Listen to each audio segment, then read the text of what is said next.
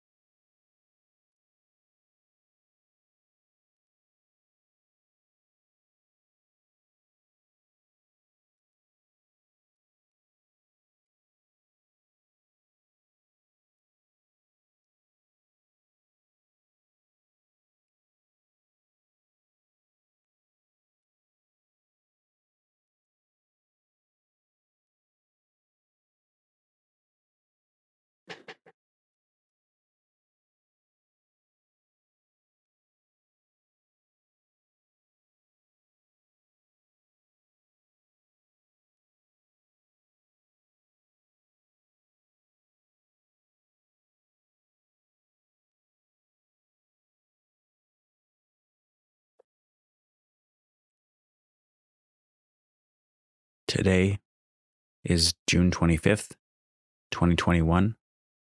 I'm not actually sure what episode this is of Back to Normal.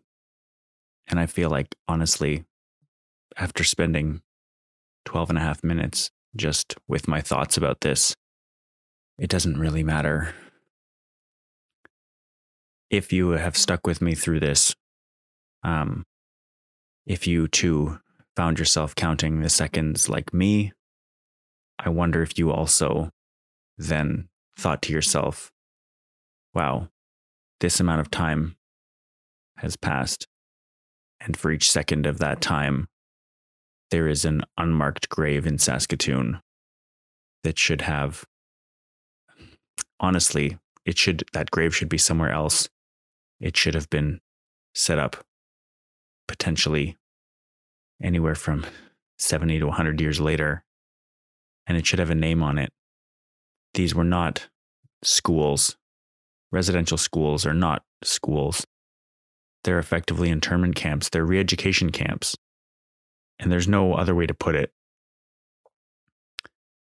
The atrocities, the, the mere atrocity of the existence of residential schools and their like under various names in North America and, and around the world are completely atrocious and and talking about it and trying to reckon with it is really the least that we can do as people to try to to try to in some way reconcile the importance of human life and the importance of freedom. What happened to these people is just completely it's unfair in every way. It's unjust there's absolutely no logic to it. And it's incredibly upsetting but it's so important that we don't forget this. Like i said before this is not these two burial sites. It was known that um, cemeteries exist at residential schools. This is not news. And obviously, we don't learn about this stuff in school very much, if at all. And so finding out about this, you know, usually you find out about it in your adult life somehow, whether it be through the news, whether it be through, um, you know, talking to Indigenous people. You, you can never, no one, no one who hasn't gone through it can never really understand what it was like. And these these I can't even call them schools. These camps were a part of our very very recent past. There are people who were alive that not only attended these but there are people alive who have kids who attended these. Like that's how recent they were there might be people alive who have grandkids who attended these. It is. It is so unbelievably upsetting to think about the idea of being forced into one of these camps yourself. And it's even more upsetting as somebody who has two kids who are just brimming with life and potential and love and the desire to learn and spend time with their family. Just the thought of losing them, of having somebody who potentially doesn't speak my language and I don't know, I don't understand what they're trying to tell me, just takes my children. I can't even imagine what that would be like.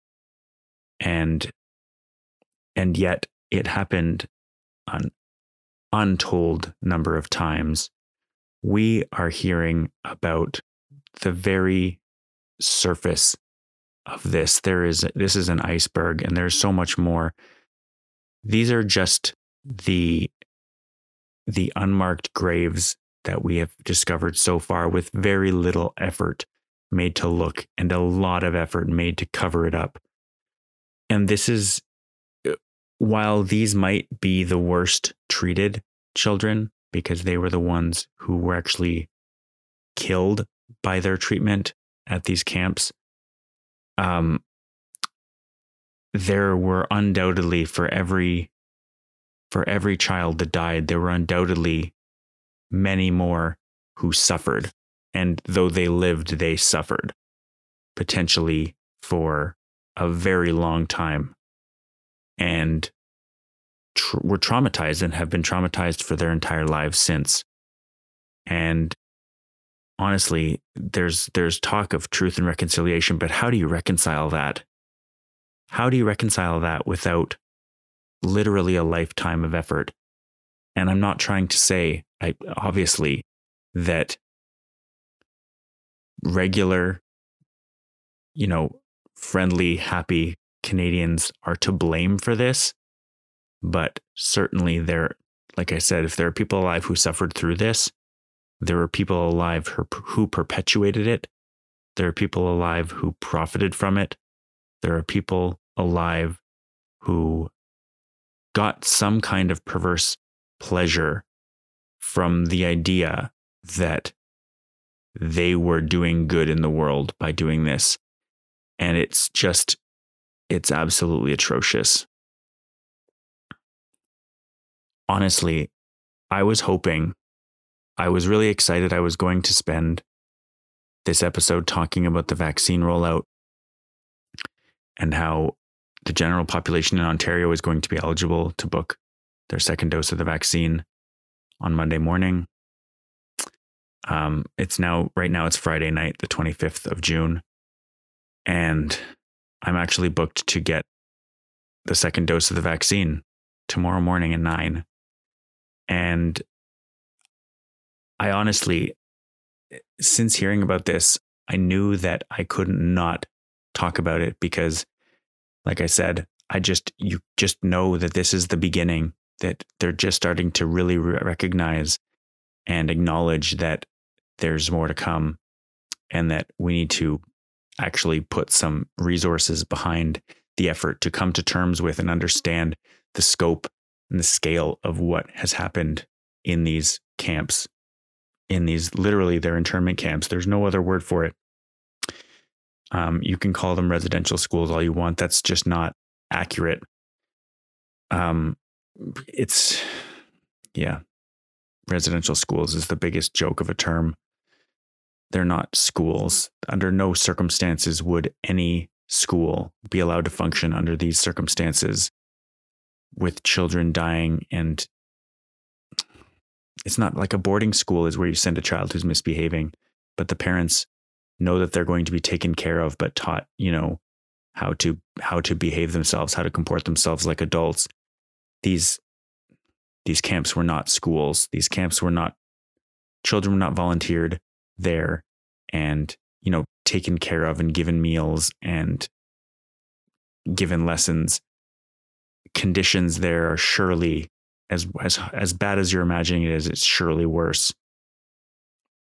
The people who were working at these schools no doubt had no regard for the personhood of these indigenous people that were forced to be there.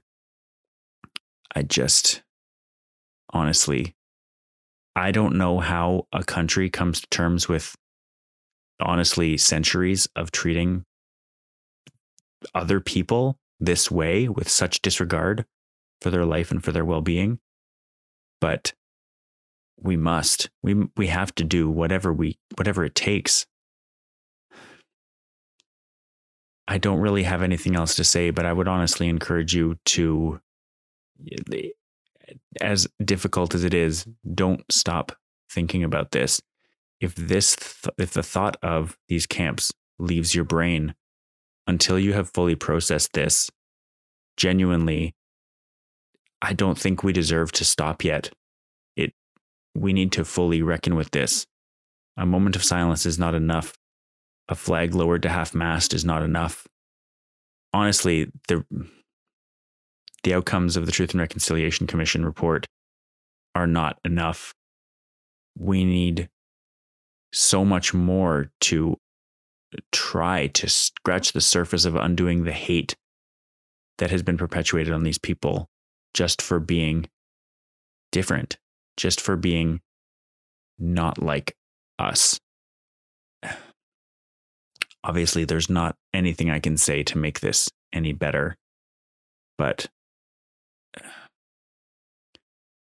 I hope that we as a country can move, can learn from this and move forward and understand one another. And if this can do anything to demonstrate to the average person who doesn't really get much of a chance to think about this just how serious it is and that we can again coming to terms with the scale of this um of just how many people went through these camps and how many people did not make it through these camps only then can we really start to